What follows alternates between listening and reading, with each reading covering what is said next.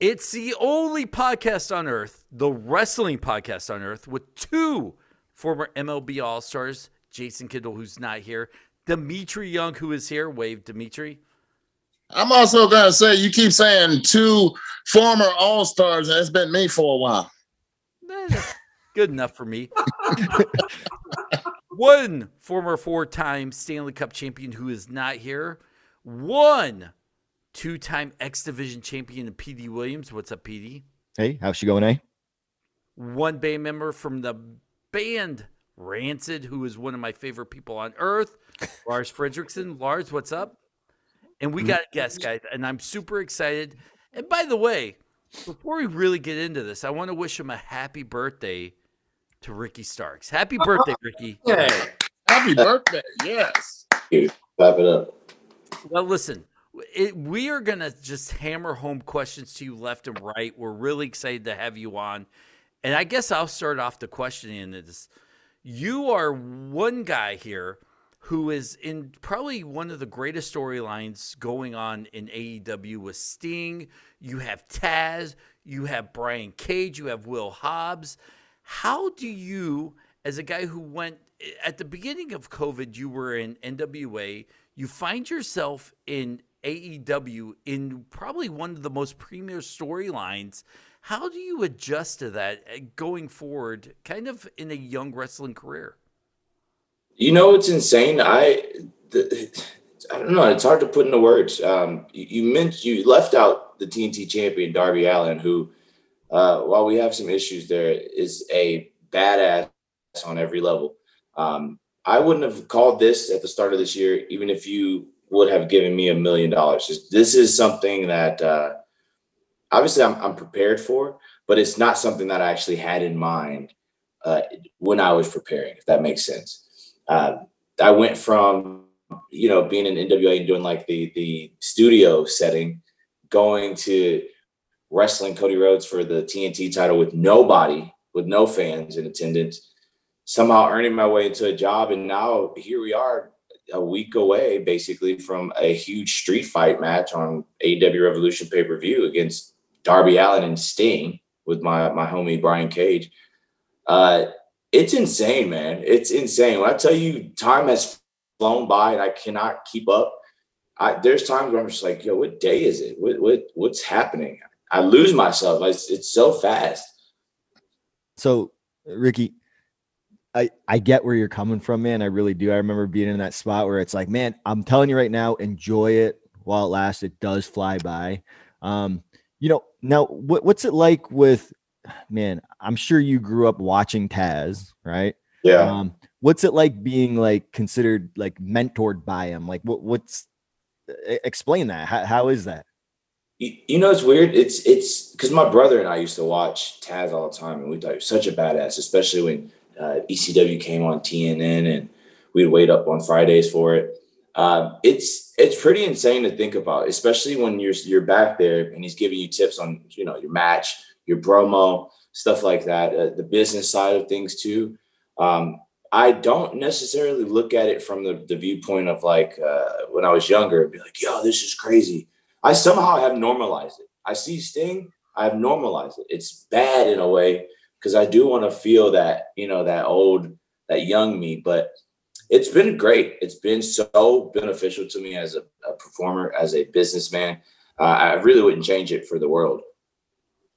Hey, Ricky, this is Dmitri Young here. I'm a, I live out here in Camarillo, California, and um, you know, championship wrestling from Hollywood is out, you know, out in Port Hueneme, which is like 20 minutes away. And um, you know, uh, a lot of guys go through that, and I like the independent stuff as well. And ever since this pandemic started, I've been able to watch a lot of that kind of footage. And then I stumbled upon you when you went through NWA and being crowned the first, you know, world television champion after a long while.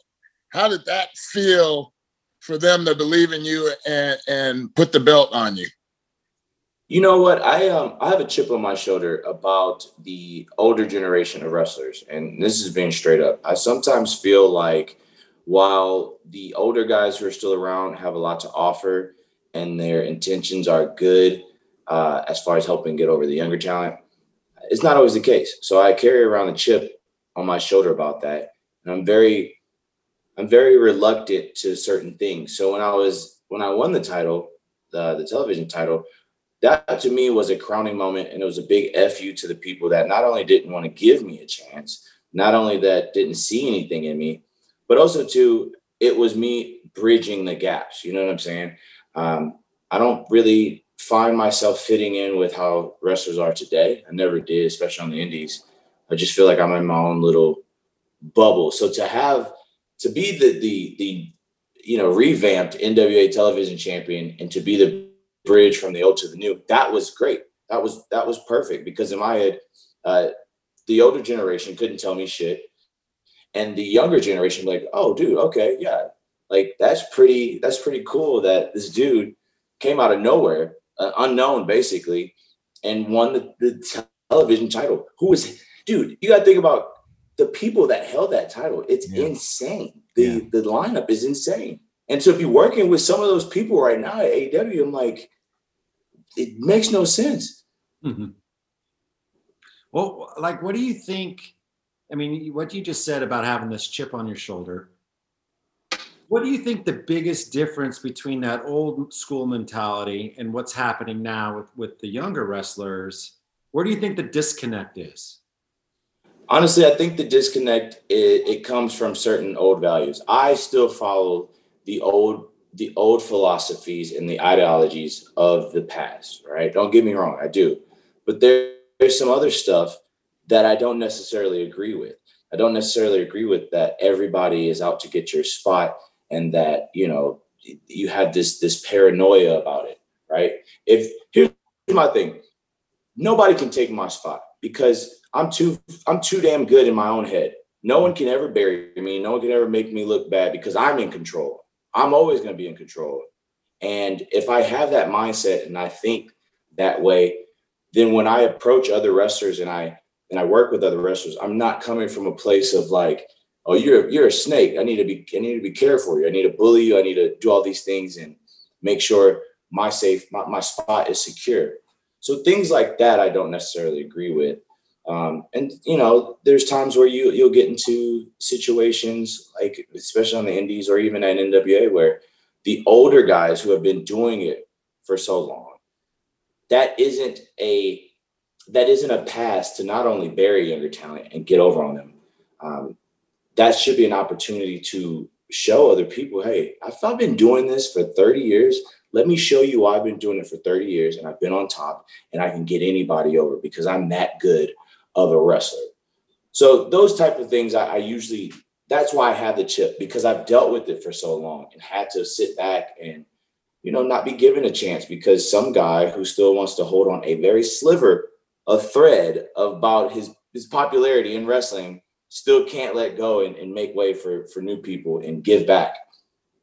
Sitting yeah, no, here sitting here listening to you you do not sound like the ricky starks who is on tv how did you find the tv voice of ricky starks the tv voice to me the the, the ricky you hear right now is the same ricky on tv you must be talking about when i'm actually more fired up uh, mm-hmm. and I have a little bit more uh, passion behind what I'm saying.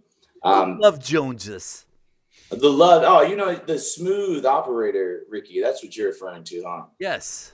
Yeah. Honestly, man, um, there's some days I feel I feel very calm and collected. And there's some days I feel very amped up and ready to go and passionate. I think that's where the two come into play. It just depends on how I'm feeling. Honestly, I don't like to uh, the same thing with my entrance. Here's the thing: my entrance usually isn't the same. I'll I'll hit the pose, but depending on how I'm feeling, I may walk out and I may hit it, or I may walk out. I'm amped up and I'll do a little dance, a little air guitar, and then hit it. It just depends. Ricky, not to cut you off there. Now, you know, being on TV, you know, it's way different than just being on the indies, right? Cameras, all that kind of stuff. Do the producers, do the agents, do they give you hell for that? Being like, hey, man, why didn't you hit your pose there? You usually hit the pose there. Like, like, is it hard to produce you? Do they say anything? I'm not to toot my own horn, but uh, when I first started, I there was sometimes where they would be like, "Hey, you didn't hit it today. Why didn't you?" Like, mm-hmm. and in my head, I was like, "Ah, just, eh, maybe it's a little too much sometimes." So once I got past that, it was fine. But the producers do like working with me because I know where each camera is almost at Yeah. every time. And I love the hard cam. So it makes it makes Tim the producer, you know, Tim and, and Daryl, their job's way easier. Uh, and they don't have to keep switching everywhere. But yeah, when I first started at AEW, I didn't want to do it all the time because I was like, eh, it's a little bit overkill, but I get it now. All about branding. Now, now you're always on AW, uh, AEW Dark, and you and Taz. I love when you two are going up against each other because you think that every manager and and their you know their client, you know, they always get along and stuff, but it's like you two kind of snip at each other and you always have difference of opinions. And does that help you with your promo stuff? Because I mean, you are just on point every time that you're on there.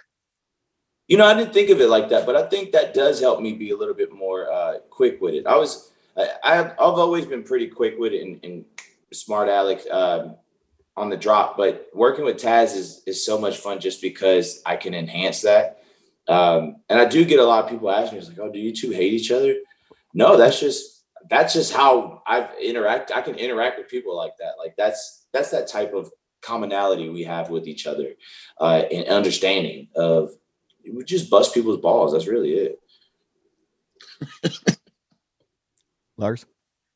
Oh, I was just sitting here thinking, you know, because you're able, to, you know, to kind of go back to what we were talking about. Um, you know, the the the disconnect with the old school to the to the newer guys, and it and it seems like, and one of the things that I do enjoy about the wrestling, whether it be on Impact or AEW, is you can see there's a camaraderie there, like a real camaraderie, and and I feel like you're right on saying that there's no like you know back i mean i'm sure there's backstabbing but you know there's backstabbing and everything.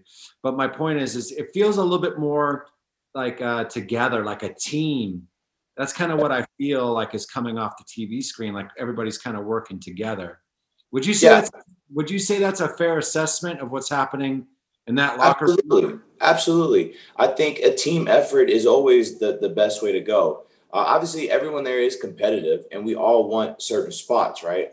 But the old way of doing it, from the, the stories that you used to hear, it doesn't work anymore. It just it, it it's not. It, you just don't need it, right? So now, while we do have the teamwork and we have that team mentality, everyone is competitive within their lanes. And obviously, some lanes need to be worked on a little bit more. Some lanes merge into one, you know. So uh, I think having that team aspect, especially at AEW, is so important because people forget we are a startup company. This is still we haven't been around for what you know 30 years like some companies have been. So it's important to lay that foundation right now, so that way when we explode in the next year or two, uh, we've already had that groundwork and everybody understands. Hey, get your mind into it. Let's all work together so we can all make money. We can make the entire industry way better than what it could have been, you know, let's say 20 years ago when there was the opportunity to do things together. Now, I, I have to jump in because you mentioned startup, and maybe you can compare NWA to a startup company, just like a, AEW is a startup company, and they both have different wrestling styles. Was it Yeah. hard for you to adjust from the a the NWA style to the AEW style of wrestling? No, no way. Here's the thing. So when you think of NWA, you do think of a certain style, right? You think of like an old Memphis style or whatnot. At least to me, like when I when I would think of NWA, I thought of a specific style. My thought process on it is my style that I wrestle will fit into any type of generation. Uh, and so when I went to NWA, I made sure that I didn't change my style because I thought this is what Lagana and Billy wanted to see. Mm. And it's the same thing that happened when I went to AEW. I went there with the mindset I'm presenting you with what I've worked on for the past 10 years. And this is what I've this is what I've cultivated by pulling different things together. So no, there was no difference when I went from NWA to AEW. Um, and I think it was easier for me that way because I didn't have a lot of pressure to, you know, sometimes you go to places and you change yourself. Like you do the WWE tryout, and you think this is what they want to see, and you switch up your whole style and you end up not getting signed because of it. It was the mentality I had of that. So, well, I, I got two questions for you, kind of, sort of. One's a quick one, and so, uh, like, who, who trained you first off? I I don't recall. And what's that one, really quick? So, uh, Mr. Mexico number two trained me. His name is George De La Isla. He was a um, I wouldn't say he was a job guy, but he was he was a local guy back in California in the '70s and '80s. Who he said he worked with Piper and uh, okay. uh, the Guerreros and things like that. He was in big time wrestling. Yes, yes. Okay.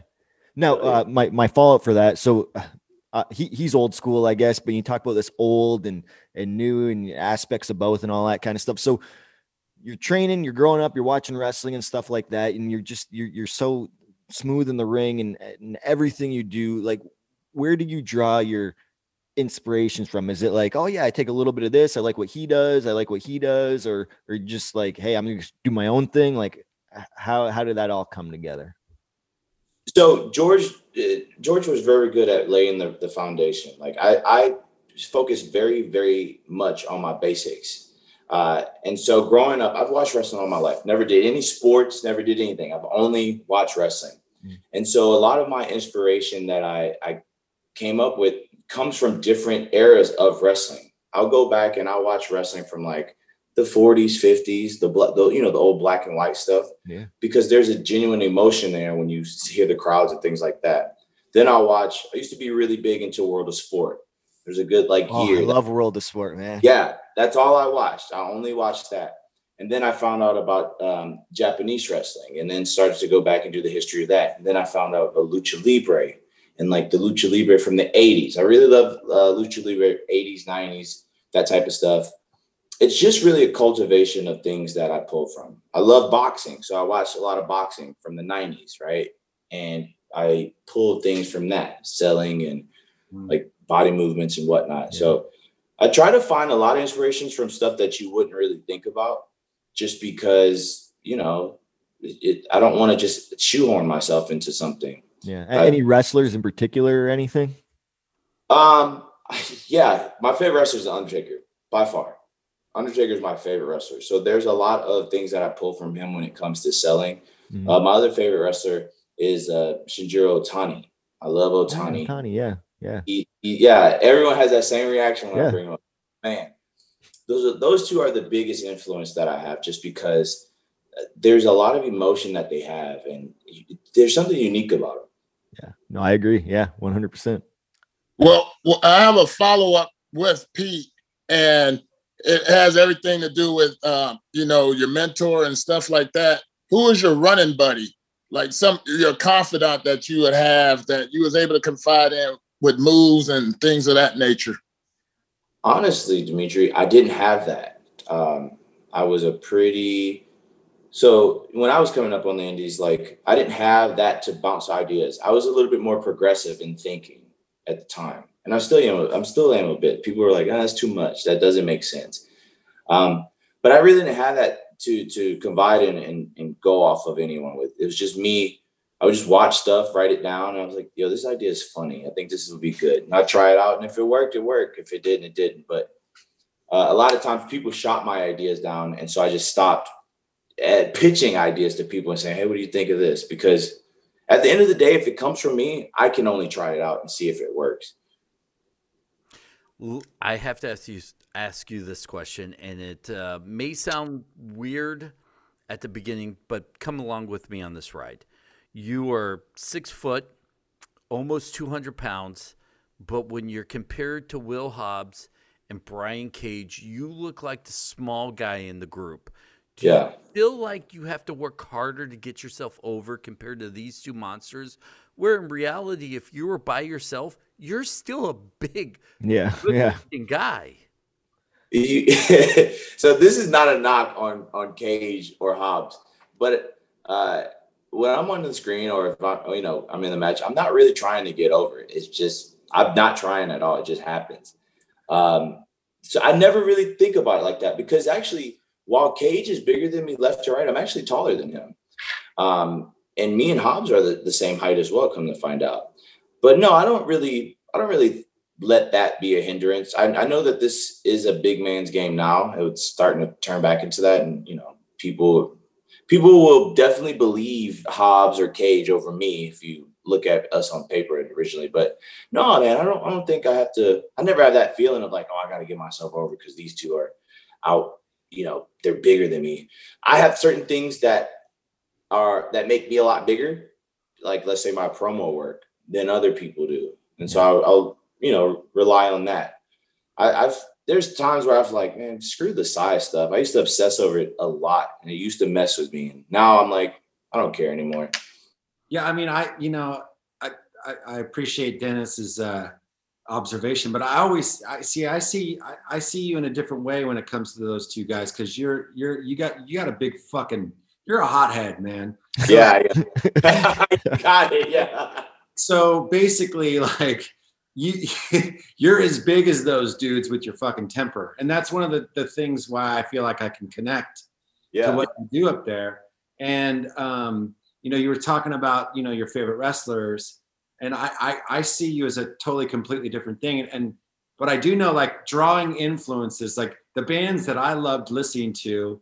I don't necessarily feel like we like my the bands I play in sound like them. It's just Right. it's my perception of what they do, and I feel like it's unique for us. But whatever. My point is, is do you feel like you found your style by by accident or was it something that you consciously like went in and gone you know what i need to be an all-around kind of guy or this or or anything or do you think that you know because you're this hothead you have to wrestle a certain way like the psychology behind it that's that i guess that's my question Dude, that's a that's a great question actually, because I had this conversation with someone before. Um, I was coming up during the, the period where like Ricochet was really big on the indies, right? And Oh, so yeah. had pe- yeah, you already know. Yeah. You had people just recreating that, and so there's a period where I was like, "What is my style? What what am I good at? I'm not good at at uh, lucha libre. Like I can't fly around. I can base, but I can't fly around." And I think what happened is um, there's a method in art called uh, paste or, or in filming, I think that's paste, which is essentially you take, uh, it- there's certain things that you pull from other people that have already, you're copying in a sense, you know what I'm saying? But it's through your own lens. Right. That's what happened with me. I think growing up and watching things and liking certain things and being so observant that uh, I, I kind of just, it came by accident. It, everything just molded together. So I don't necessarily think I have a style that uh, I can give a definition to. Um, though I would love to, I just I just don't like the hot headedness and stuff like that. I think that helps with when I watch Otani. Uh, he has a silent rage, you know. So that that that's the thing as well. But nah, man, when I think about it, when I think about my temper and when I'm in the ring, it's the same situation I had when I was eight, and I would get so hot headed and want to fight people. I, I think of it the same way. I love it. So when you you got to walk me through this. Um, so you you were NWA, right? The COVID happened. So how how did it go from you were done with NWA and now I'm going to AEW? Like, was it? How, how did that come about? It this will trip you out, and this is like Please trip me out. around, ar- around this time. It kind of changed my whole life, right? So uh, in 2019, I went to Japan. The only reason I went to Japan because I went on Twitter and said, "Hey, this year I'm gonna go to Japan." Didn't know? I was. Yeah, I I manifested it, right? Yeah. So I worked hard. I put in the work, and I manifested. I spoke it out in existence. NWA, the, the NWA contract came up, and it was pretty much like they were going to renew it, but the pandemic just happened, and they were going to go start doing this thing called Corny, uh, Carnyland, which to me I thought was corny. I thought it was the worst idea imaginable. And on top of that, too, they cut my pay, and I was already struggling to make ends meet. So I said, "I'm done. I'm not going to renew." And they were they weren't happy about it, but it it was what it was. Yeah. And so I took a chance in saying, like, well, I'll just keep busting my ass and make things and figure it out, right? Everything just works itself out. I had been through enough in life with sleeping in my car and being homeless and not being able to eat that I stopped stressing about it. And then there was the dynamite where Cody came out and he announced like there's gonna be an open challenge. And then he went on Twitter and said, Oh no, this is open to everybody. And I swear to God, the next day I was at the gym and this vision of me walking out, cutting this promo on Cody Rhodes before the match and having this match kept popping into my head for that for those few days. That Sunday, I got a, a, a call from AEW asking me if I was interested in coming in and doing like a, a match with, with Cody. I was like, yeah, for sure. I was like, what the hell is going on? I get there and we theoretically I didn't have a promo live in front of him, but I wasn't supposed to have a promo at all. I go and do some B-roll stuff uh, on Tuesday and Wednesday, and they chopped it up because the producer had liked it so much, and he pitched it to Tony like, "Hey, maybe we do a promo package before he comes out." Dude, that the promo package. I came out. I, I had an entrance and theme song. I had the match. After the match was over, I legit thought it was just like a one-off, and I said, "Well, at least I can raise my my right and go onto the Indies." Gain some more momentum, and then once the pandemic is over, get back in touch with AEW or WWE and see what's happening.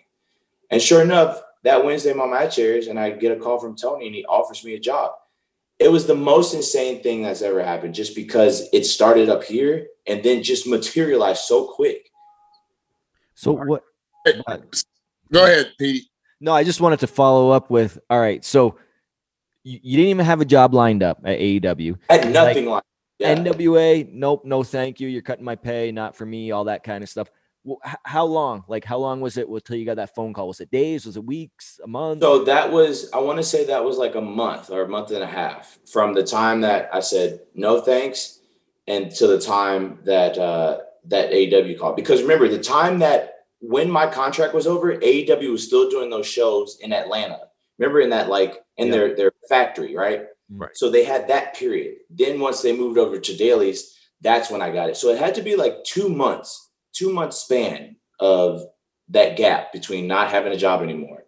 And then last thing, then then we'll move on. I just want to keep touching on that. So then, um, when they when they called you, like, so who who called you? Like, did you reach out to them prior, and they were like, "Ah, you got nothing for you," or do they like? Did you think they didn't even know you existed, or like, wh- what was the hookup there? So, so uh, let's go back to that earlier that year, right? Uh, in February, I had went into when they came to Austin. I went to go visit because I went to. I just wanted to see my friends like Sammy and Max and things like that. Mhm. And I saw Cody. I knew of Cody way before, and I was just saying hello.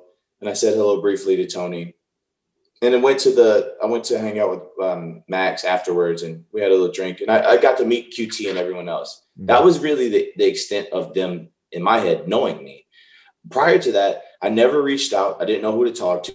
I didn't want to ask my friends for help on it. Mhm. I just figured, well, if it's meant for me, it's meant for me, and I'll get in touch with them. But it was one. It was like QT or one of the production people had called me and asked me if I wanted to do it, uh, just to see where the interest was. And I was like, yeah, absolutely. Wow. I'm gonna I'm gonna I'm gonna beat you to the punch, Dennis, because you're gonna probably ask this question I'm gonna ask. But saying all that and going through what you went through to now be in AEW and be on a, a serious platform, in the next five years, who are the guys that you would like to wrestle in the wrestling ring? Because now that you have that platform, you can pretty much say who you want to wrestle. Well, it's definitely gonna be. It's definitely gonna be Darby, Sammy, Max, Jungle Boy, uh, Adam Page, um, Kenny, Moxley, Kingston. Those are the people that I can just rattle off right now without even thinking about it. How about outside of AEW?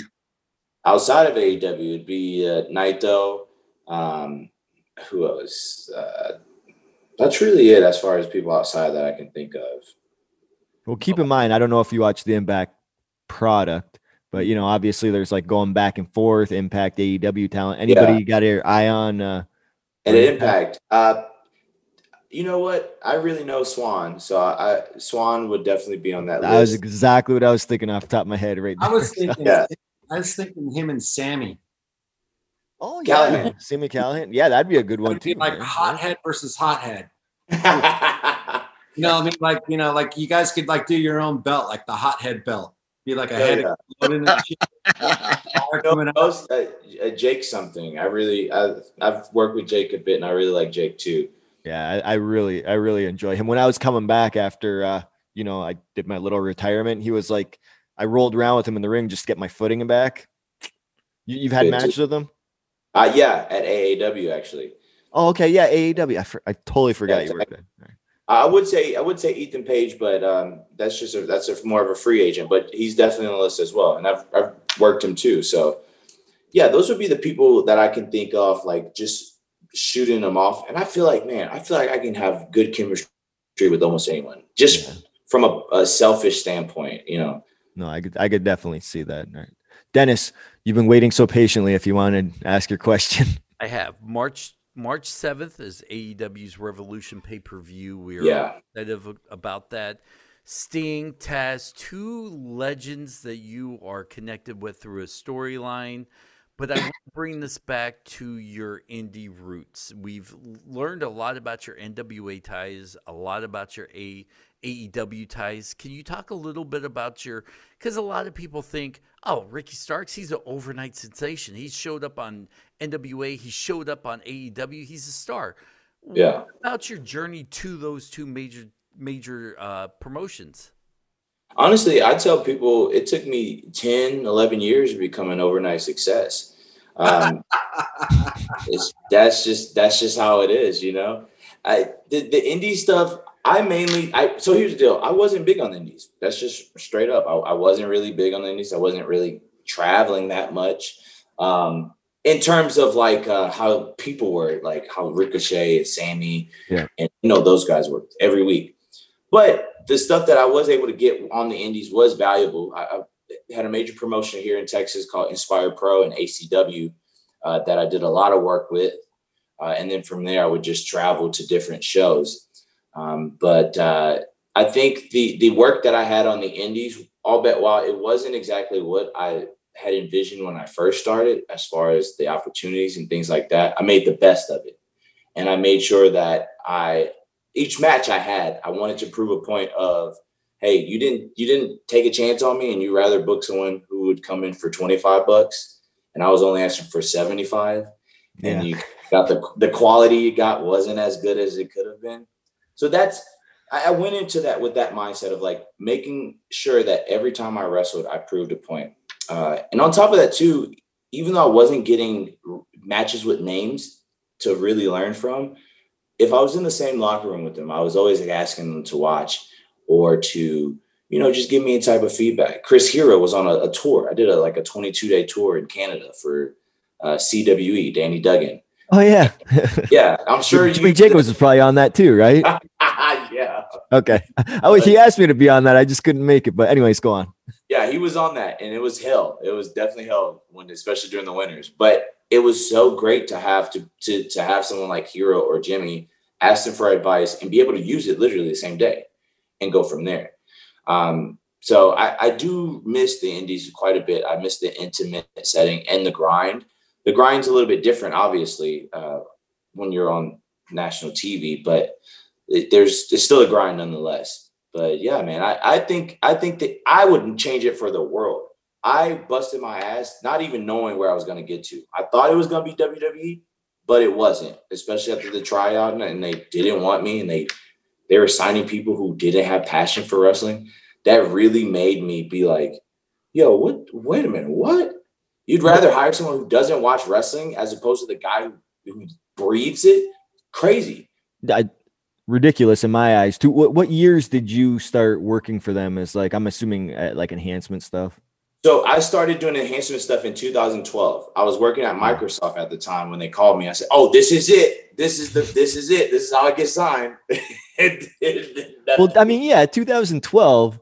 I mean, they're still in. eh, You know, they- weren't really doing the NXT thing, and the guys like like they weren't doing that till about like what uh, 14, 15, 16 ish, Yep. 15, 16 or something. So, I, I mean that that Yeah, sucks, I man. think But yeah, you were wrong place, wrong. It wasn't meant to be, man. Well, yeah, I can't. You know, honestly, I can't. I can't. I mean, not to talk like you're not here, but I can't see you there. right. You know, I've had people tell me that too, and and I think, it, like I said, everything works itself out. I had the the tryout in 2017 and put all my eggs in that basket because I had nothing else. Sure. I had nothing in terms of anything on the indies, and you know that was really it. And yeah, that didn't happen, and then that's when I started turning to making my own vignettes. That's when I said, "Well, hey, if I can't get the opportunity to get myself over for TV, I'll just make them myself and post them online." And it kind of started from there. And what do you what do you think about that? Because sorry guys, don't mean to cut you off, but we, we asked this to like almost every guest because we got like old school where you had to like pretty much put out a videotape and then get a promoter to book you and all that kind of stuff. And you're hmm. like, you know what? Social media, I'm going to take this matters into my own hands. What, what do you think of that? That anybody could pretty much put out a video and be like, "Hey, it can go viral," and then now Yeah. they're they're the thing. What would do? You, do you like that? Do you not like that? So the. I actually don't like social media, and for a, while, I had kind of kept pushing against it. And uh, you know, you always hear like, "Oh, there's money to be made on social media." Sure, there is, but it's not in the same way that every like. If I make my money off of social media by doing vlogs, I can't tell you that's how to do it because that only pertains to me, and that's how it helped me. So once I got past that, and I came up with the idea of, well, people see social media a little bit more, right? That's a little bit more um, criticized if people criticize social media so much, then maybe I can use that to my advantage to get more eyes on myself. And whether that's through how something quality looks or saying something to like, you know, agitate the waters, uh, I was trying to do that. I think social media is a great place to to have the option, the, the you know, the opportunity to really get yourself over, as they say. I remember um, seeing Seth Rollins at a like when I was an extra, and I say, "Hey, what what can I do to like really make it?" And he goes, "I can't tell you because when I was coming up, it was easy to just get in the cars and drive to the shows and get on and prove your your your worth and keep coming back." He goes, "Now I really don't know because it's the landscape has changed with the the advent of you know Twitter and stuff like that." We would have never had you on if it wasn't for one of our fans. I believe his name was Miguel, who tweeted us and said, "You have to guys sit down with Ricky Starks because I think with what we do and who you are would make a great interview so far. It's phenomenal." Going back, I, I have to say I've learned so much about you, and this is a phenomenal talk. What were some of the guys? Now we know that the Undertaker was one of your favorite wrestlers. What was the match? What was the pay per view? What was the show that got you hooked on wrestling? I really I don't know the specific one, but the earliest memory I have is Taker, uh, Taker versus Bret with Shawn as the referee, SummerSlam yeah. 1997. A phenomenal, a phenomenal story, dude. It was Yeah, a was- great that was great. match. So good.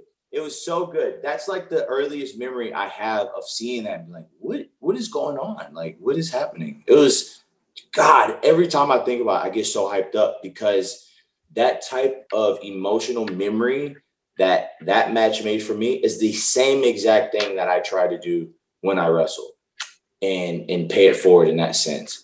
Um, it was that match. Then it was Shawn versus uh, Mankind uh, in your house. You know, beware of mind games or whatever the case. So stuff like that. I really loved Undertaker, Mankind, and The Rock when I was like seven, eight, you know, nine. I have different. I have art books of it of just me doing their logos.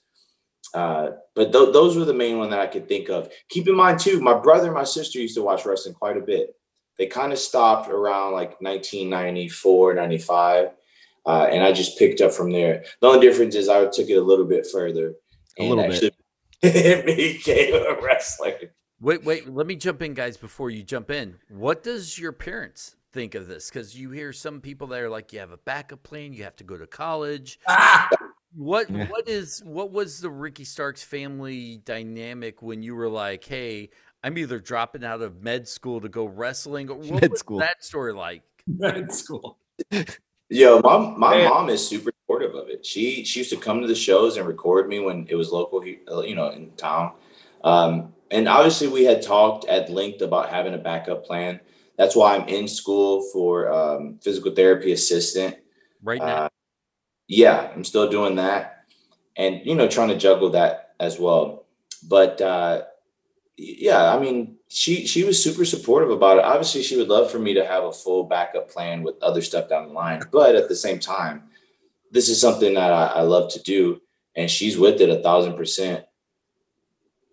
Now, when you went through the indie circuit and stuff like that, you wasn't making much money, and you were in quite great shape. What what, what was your diet like back then? And now that you're at AEW and on television, what's your diet like now? Well, really, my diet hasn't changed that much. I just was a little bit more um, thoughtful in, in terms of like buying in bulk, right?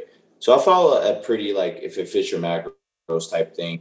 Uh, I try to stay away from certain things uh, like you know, junk food. It's not that I hate junk food. I'll eat it. I just don't have a desire for it. Like I don't have a taste. Like I can walk past the Oreos and be like, oh, okay. But uh, but yeah, not, really, it hasn't changed too much. I think I'm on like um, 300 grams of carbs right now, to like 198 grams of protein and about like 100 grams of fats around that area. And that's been the same. I don't know what any of this fucking means, by the way. I just, Are, I know are you go- exactly are- what it means. Are you, are you are you eating meat or is it plant based? I, I I definitely try to. I stick to pretty much chicken and fish. I'll eat some red meat. Red meat kind of bloats me out, so I try to stay away from it. It's just hard to digest sometimes. Um, so I, I was trying to not do it around TV days, uh, but travel days I'll go through like a 24 hour fast, and then I'll carb up the day of the show, just because it's a lot easier to manage, you know, in that way. I got you. Make you look vascular and all that. kind of stuff. Exactly. Yeah, you get Yeah, it. no, I, I I totally get it, man. maybe, Um, maybe I should be paying attention to this shit, huh? yeah, this is this is uh, you know, uh nutrition 101, I guess you could say. I'm more of a keto type guy now, but like w- the thing you described, like when when I was like, you know, under Yeah. contract and stuff back in whatever 04 to 09, um, definitely doing like very similar to what you're doing, like, you know, your macro intake and all that kind of stuff. Um, with that being said, so and I I ask everybody this when they first get like uh you know their, their first taste of gold or maybe not even the first taste of gold but when you won the the TV championship uh, at NWA now because I know how my story went and I've said it so many times I'm not going to tell it again but when you got there that day did they tell you beforehand like yeah here's the script you know like you- you're going to be going over in this and, and get the TV or was it just like that day they surprised you and it's like yep you're going through everybody and you're going to get the you know TV title like how, how did that go So it, it was it went back and forth up until the very last minute. Keep in mind that the hard times pay per view, I had to wrestle three times. Yeah. So that's three separate times I had to go and figure out what was gonna what was going on, and that was three times that I was extremely stressed out. And so by the second match, uh, they still hadn't figured it out. Like they they weren't too sure what they were gonna do just yet. And then right before the the last match between me and Trevor Trevor Murdoch, we got like the final, like, okay, this is for sure what we're gonna do. And so that's what happened. So uh, you them. didn't know you were going over at the beginning of the day. It was like right before your match. You're like, hey, plan the match, and like we'll let you know who's gonna win. Yeah, essentially. It wasn't like right before the match, but it was up until like that second match. I remember the second match I had went out for and came back and they had gave me like said, yeah, you know, this is for sure what we're gonna do. Uh one thousand percent. We're gonna go through it with you. And then I had to go and have the match with Trevor. So it was real last minute stuff. And uh looking back on it, that's that's crazy to think about for a pay-per-view. They they took that long, but you know, So- they just wanted to make sure. The pay per view was live, correct? Yeah. Okay, so you, you had three matches. I mean, I, I know it's like to be stressed. So I, I mean, I feel your pain, but you, you go through and you only have so much to plan. Like, you know, you could plan your stuff. You got three matches. Did it feel like by the time, like, I'm assuming your first match, you guys like had all day, planned it. You're like, okay, it's gonna be a good one. The second one, not as much because you're trying to rush. And then the third one, you were probably like, let's just throw some crap together because, uh, like, was that what it was like? So, um, so in a, in a sense, I just remember meditating after my second match, being like, dude, I gotta really calm down. And, and the first time I ever successfully meditated, it was crazy. But for the match with Trevor, it, we didn't really call anything because I didn't want to have that type of like stress about it. What I did call were certain moments that I wanted, which was like um, the power. There was a power bomb spot, and then there was something else that was supposed to happen uh, that kind of got messed up. And what it ended up being was he gave he had to give me a flapjack on the outside, but he was too he was too close to it. So when I charged at him and he lifted me up, I shoot went over and smacked my face on the ground. Ooh. And we had to cut some stuff. We- Some stuff got cut out there, but really we just talked it out when we were out there that no one really knows about. Um, I, liked it like that because I didn't want to have to remember anything and feel so stressed about it, man. Because it was such a stressful day. Yeah. It's so so stressful with two two matches on pay per view, making sure they hit times. Just at that point, no one's gonna remember all the, the bullshit between. They just remember the end. I like it. Well, you know, one of the things I wanted to ask, and it's kind of like more of a curious question for me. You know, you've been able to now go into AEW, and like you said, there's a lot of older guys there, guys that have you know, obviously had this long legacy, you know, that you're now a part of with the, you know, TV title and everything.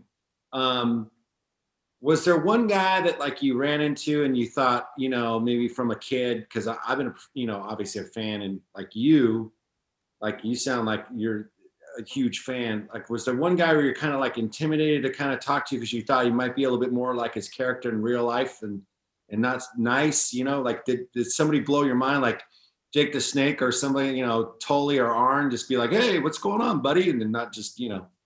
You know, initially it was Tully.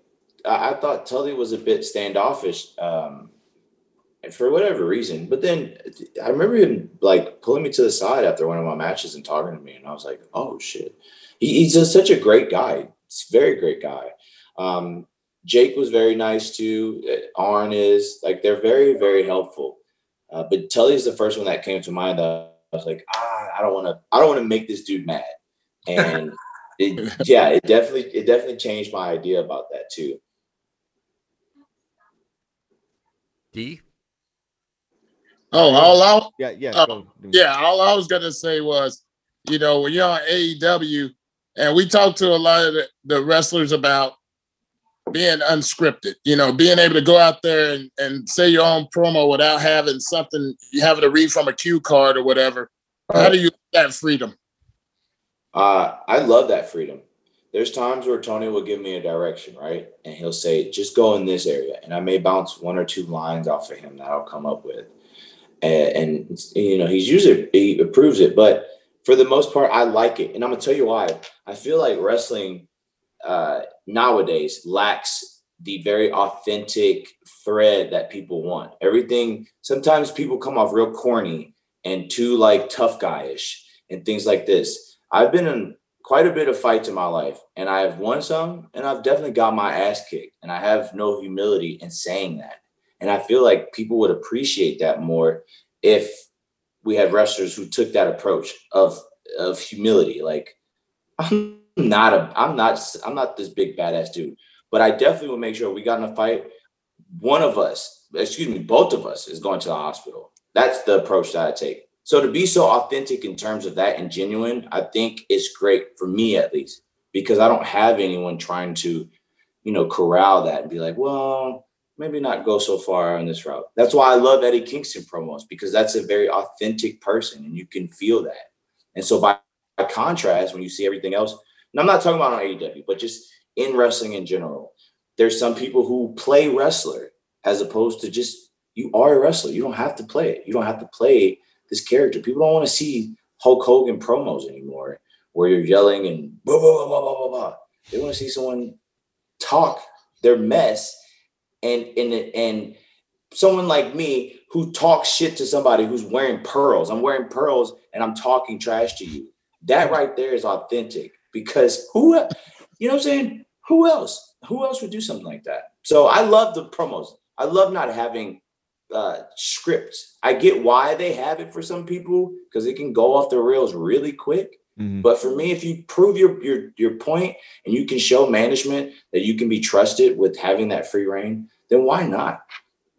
Well, No, hang on, okay. hang on a second though. You talk like you're a 30 year veteran right now, Hell yeah. but you're not even 30 years old. he is 30, right? You're 30. Yeah. Or did Killing you- my demo though, Petey. I can't tell people that. You're going Oh yeah, uh, 21. How does it feel to be 21? Wait, wait, hang on. Yeah. I, I have to ask you this. You're you're still relatively young in the business of professional wrestling. right. You are at the top of the industry.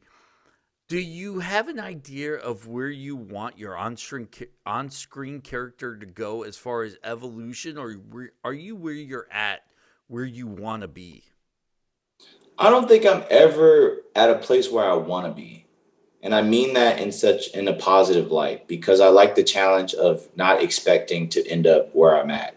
But the challenge of ending up where I'm at and making the best of it is so fun to me. I do have an idea of where I want to go and who I want to be in the industry. And, and no one can really shake me from that. Right. And that is only um, further proven to me when I'm given opportunities or given challenges and I try to make the best of it. Sometimes it works, sometimes it doesn't. But uh, I always have in the back of my head the vision of where I end up being, Hmm. and I it's important to me to stick to that because if I don't have at least a goal, um, you know, sometimes you kind of you kind of start swerving a bit in your lane, and that's not too fun. But uh, you know, that that's that's why I have the mindset of that's why I talk as if I've been doing this for a while. Doesn't matter if I've had the the years put on. I've watched it so much that I understand in my head what would work because it's from a different perspective than most guys who come in and go, well, you know, back in 1998 on an episode of WCW Nitro or WWF, this is how I did it. Ah, screw that. Let's take elements from everything and see how it works. Uh, guys, I think we have one more time uh, time for at least one more question for each of us. Lars, we'll start with you. Yeah, I mean, you know, it's been obviously really great to get to know you, you know, and and and really see, you know, the dude is a lot like the dude up there because I can tell you, you know, you're a little hot there too, pal. But um, no, but it's been it's been an absolute pleasure. I guess the last question I have for you is is it really feels like to me when I watched AEW that there's you know, and I said this a little bit earlier before, but I feel like, you know, I go to a lot of indie shows when it's open and that's kind of what I really love to do. But I feel like I'm watching like an indie show on TV, not, you know, the first five matches of an indie show, but like the main event of every indie show on, Right. on the TV. Um, do you feel that that's part of what makes um, AEW sort of different from the rest of the programming, like Impact or or WWE? Do you feel like that that, that it has its own like little um, uh, energy there? Is what I guess I'm trying to say. And yeah, for, for sure. I feel like you can feel the energy, uh, especially from the younger the younger guys who really want to make a difference. When you watch a Darby Allin match, or you watch a Sammy Sammy Guevara match, or you know, you feel that energy of what they really want to accomplish. Um, and it's because they already have it in their head. I think AEW does a great job of making, not insulting the audience intelligence. You know, I think they go, hey, these two dudes, they're great. Let's just see how, let's see what a matchup between these two guys look like.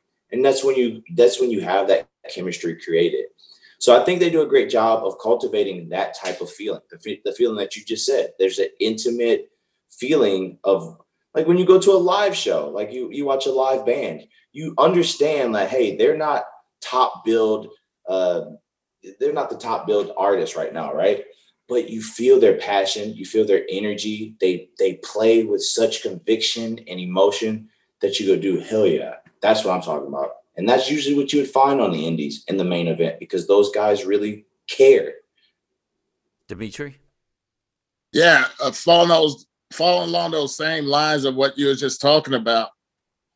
How important is having championships belt? Is it important, or you just want to, you know, just be a top-notch wrestler? You know, I I I get this question a bit before, and I I've actually thought about it, and I'm a I speak just so we're clear. When I'm speaking, I don't care to speak if if if I have an ego or if people think I have an ego. I'm just speaking because we're all just comfortable in this setting. I don't think that I necessarily need a title, and the reason I say that is because I don't want to have to pigeonhole myself to actually accomplishing that. Like I don't want like if I if I went my whole career without winning the title, I think I would be okay. Because there's other things that I can do that would make people forget about it, right? Entertaining, being a good wrestler, being a good talker, things like that. Would I love to have a title? I think that'd be cool. Yeah, for sure. But do I need one? Not necessarily. I think I would make a title, if anything. I don't think the title would make me. Pete, before you ask your last question. Okay. Oh no, no, Pete. I'm gonna I'm gonna ask my question. I'll let you wrap up the show. I Well, he said something pretty interesting about making up his own title, and I gave him an idea earlier on in the show, and I would like to see that come into fruition, Dennis. That happen. Maybe text him after or something. Yeah. Well, I'm sure someone knows who he is and can help you get in contact with him. But that kind of goes along the lines of my question is I find it interesting where there are some guys that uh, that do these wrestling podcasts, right? Uh, we've put together an eclectic group of people from a a Rancid to Petey Williams to baseball players to a hockey championship superstar. When you get the reach out to, hey, these group of guys want to interview you, what is it about these group of guys that make you go, yeah, I'll do this podcast, opposed to a Billy Joe who lives in his mom's basement who does uh, wrestling talk, talk, talk, talk, talk, who wants to interview you? Uh, well, here's the thing. I actually don't do a lot of podcasts and I don't do a lot of interviews because usually they're requests from people who have two followers on SoundCloud and they want to ask me the same questions that they literally could have By the Googled. they could have Googled it.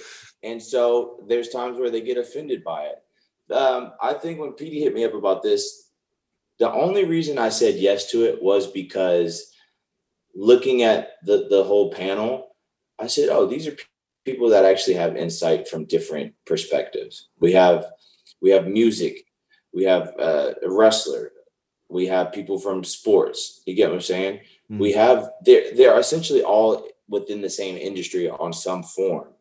And so I felt that it would be more comfortable for me to do this uh, just because I can say things without having to always preface it by saying, hey, not to toot my own horn, but blah, blah, blah. Like that sucks sometimes when you want to talk and put yourself over because you busted your ass and then people want to go, well, Eh, a bit egotistical. It isn't. I, I love myself. I love the things that I've done and I love the stuff that other people have done as well.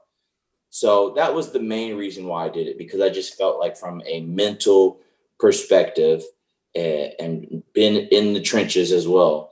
Everyone here has gotten it and they understand what it's like to struggle, to grind, and to make it to the top and be successful. The the reason why I asked this question is because kind of like you said, you have a guy who has a two-time X Division champion. You have, you know, Dar- Darren McCarty, who's a four-time Stanley Cup champion. You have Dmitri Young, who's has two MLB All Stars, a comeback player of the year. Lars, who was in one of the most popular punk bands of all Yeah. and then we are all wrestling nerds who come together who geek out over you.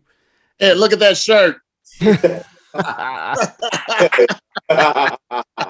It- it- and my favorite, the, well, the only reason why I say these two things is the only reason, one of the reasons why I love doing the show is I watch all these guys who become accomplished in their own fields geek out over you. And then you geek out over all these guys who are wrestling fans. And I think it's an amazing dynamic for a podcast that I just, I always kind of have to say, wow, at the end of every show. Yeah, it's very it's it, when you put it in terms like that, it is crazy to think about, and I think it's it's a good reality to have that. At the end of the day, we all share the same love for wrestling, right? Um, and the passion for it, and to be able to say, "Dude, I like what you're doing." No, I like what you're doing. Fuck, oh, it, you can't go wrong with that. It's always going to cultivate something better. So yeah, I, I I'm in agreement with you. It, it's very cool to think about it from that perspective. Pete, uh, for everybody who is listening, the show's about to end. For us, we're going to hang out and uh, probably talk a little bit before we actually disconnect. But Pete, wrap up the show. Ask your last question. Um, all right, it's unrelated to well, I mean, it kind of wraps it all up and stuff like that. So, um, just to walk you through this, so uh, big names, you know, coming into AEW. I know, and what you said before, you guys feel like you know you're you're, you're an upstart company. Yeah, everything's going well. We're working as a team, all that kind of stuff in AEW. Impact, we were doing the exact same thing when we went to, you know, got our first TV contract back in 2004. We were all super excited, working as a team, all trying to get each other over and stuff like that how I think Impact ruined it, it's not that bringing in the big names like the Stings, the Kurt Angle, stuff like that. I think it was more so the way they utilized them, right? Yeah. You have guys that built the company and they bring in, I like to call them outsiders. And the, the way they booked them, it's like, okay, you're going to go over and, and beat all of our, you know, talent that we built up the company with. AEW is not doing that, or Right. I'm, I'm hoping they're not, but I just want your perspective of like, do you feel like AEW is doing it way better than the way Impact was doing it? Like, what are your thoughts on those superstars that you watched growing up coming in? I think I think it's cool, and so I know I talked about. I know I kind of hated on some of the older generation earlier today, but it wasn't in it wasn't in reference to anything that AEW is doing. It was just in reference to the stuff that I had to deal with on the indies and stuff like that. Oh, I, think totally get where you're coming from with that, but yeah, go on. I think AEW does a great job of taking a legend and a legend and presenting them as such. I think AEW has done a great job of taking someone like Arn, uh, Tully. Uh, we have people backstage such as Dean Malenko Yeah. and Jerry Lynn, and we we treat these people with the the utmost respect, and we don't insult their experience and their knowledge in the business. Um, same thing with having Sting or bringing out, uh, you know, the most recent big signing was was Paul White. So uh, having these people, in my opinion, is so great because we treat them with respect, and then in turn, these legends also understand, hey, I don't want, I'm not going to bury this guy. I'm not going to try to run over him. I'm going to try to excel them. Jericho does that as well. So it, to me, I love having that because I don't feel like I used to feel where I'm like, oh, great, another another dude just coming in for a paycheck. Okay, well, That's how we- I used to think in impact back in the day, but okay. yeah. So you get it, and and I've had that feeling before at other places, uh, but thankfully I don't have that here, and Good. that's that's I think that's a testament to AEW and how they treat people. Um, you got to think about this. I got the match coming up March 7th at AEW Revolution against um, me and Brian Cage versus Sting and Darby. Think about this. I am brushing up against the last legend of that period. Yeah. Like I think I, I think we all agree with that. And I had a Yeah. friend tell me that earlier that I'm I'm brushing up against this last legend after Sting. Really, that's it. We that's it. It's just gonna be us now.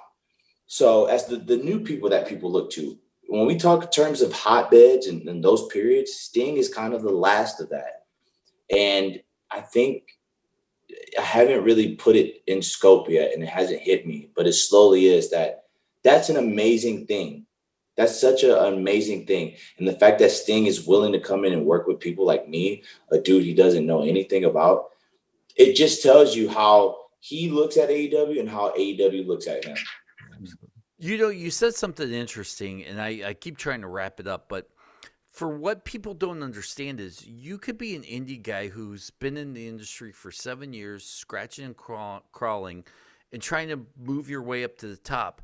And then, and not to pick on the guy, but someone like Buff Bagwell who comes in, who's a little bit past his prime, who you now have to do a job to. And I'm not saying you in general, but I'm just trying to put the scope in. Like, you know, you, these promoters bring in these guys who have once had the heyday in the spotlight while burying the young guys who are trying to make it up. And it makes it harder on the indie circuit for the young guys to come up when Right. you keep having to take jobs against Buff Bagwell and Tanaka, who are 60 years old and you're 23.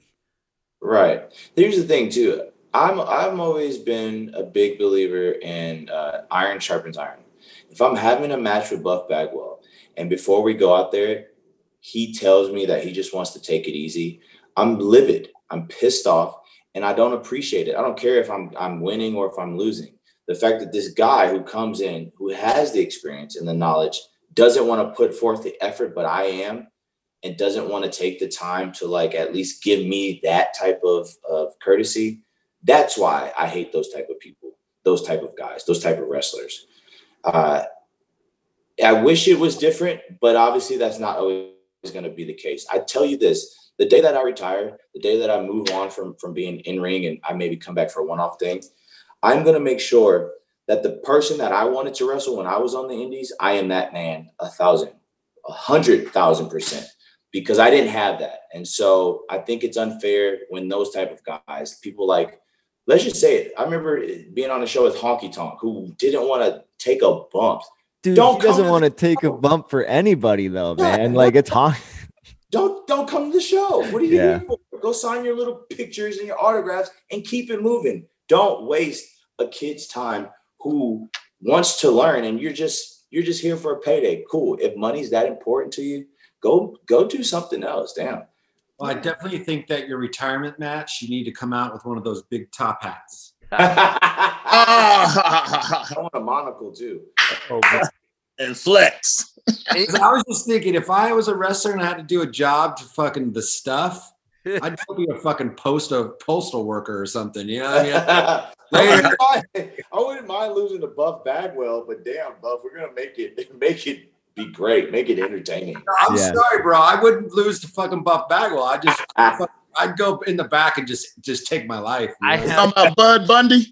I, if, I'm, if I'm doing a job to fucking Buff Bagwell, then I then I'm the shits. Okay. wait, hang on. Pete and I have the best buff bag. Let's let's not even talk about that. We got Ricky here. Uh, we'll talk about it on another podcast. Nope. So Ricky, let me cut you off, Dennis. Uh, we're, we're not here for that right now. But we'll Ricky, tell it off the air. yes, Ricky, uh, that's what I love about you. I, I I feel the same way that you feel. It's pretty much a pay it forward. Like, hey, you want the people that were considered names that when you were up and coming to, you know, uh, have a good match with you. I know that because I had somebody do it for me. A guy that that Jerry Lynn. You know, he could have took it easy and stuff, but he went out there and we put on a hell of a show, and I loved him for it. And I always remember that he was like my first name that I ever worked and I will always pay it forward to the next person, uh, no matter what. So I, I love that you have that same mind frame, and I think the generation coming up, like the new generation, is gonna have that mind frame, and we're not gonna, you know, see the guys like, hey, take it easy and stuff. But anyways, Well, I wanted to say something, you know, as an observation, just real fast. You're you're you're not an egomaniac, brother. You just got a lot of self confidence, and that's Yeah. something You that needs to happen when you're at this level of this business. I'm sorry. I mean, at any level like this, you have to have a little cock in your walk. You know what I mean? It's like, you know, I mean, you Yeah, got to yeah. gotta you gotta swing that dick around because it's like if you don't, then no one's gonna pay attention to you. You know, I'll take my fucking shirt off right here again just to show you. no, no, Well, let's see them I nipple wanna see this shit. So, so I, I don't I don't see your your your you as a uh, self-centered. I see you as, as Mhm. self-confident, and that, Yeah. that I just wanted to point that out because if anybody's talking shit about that motherfucker, I, I'll fight him. yeah, Thank you. Hey, hey, hey, before I want to, I want to say my head coach and stuff. I'm a head coach now at a high school, Camarillo High School. But anyway, that confidence that you bring out and stuff, that's what I get my players to do. You can't have fear. If you have fear, you're not going to bring your very best. And what I've been hearing this entire time after seeing what you've been doing on television, that's exactly it. So Amen. please continue to do what you do, Ricky. Absolute Starks. March 7th, AEW's Revolution. Ricky, where can people find you online? Uh, you can find me on Twitter, uh, Starkman Jones. Uh, I'm on Instagram too, Starkey Baby. You, you honestly you get inspiration from both both platforms: fashion advice, life advice, women advice. Man, this has been probably the my favorite interview uh, we've done so far. I'm turning into Jason Kendall now, and I apologize, but this has been great for everybody at home. Like I said, the show's over for us. We're gonna chat offline. Thank you guys so much for listening. Wrestling Perspective. Find us on all major platforms, YouTube, whatever. Tell your friends. Good night, everybody.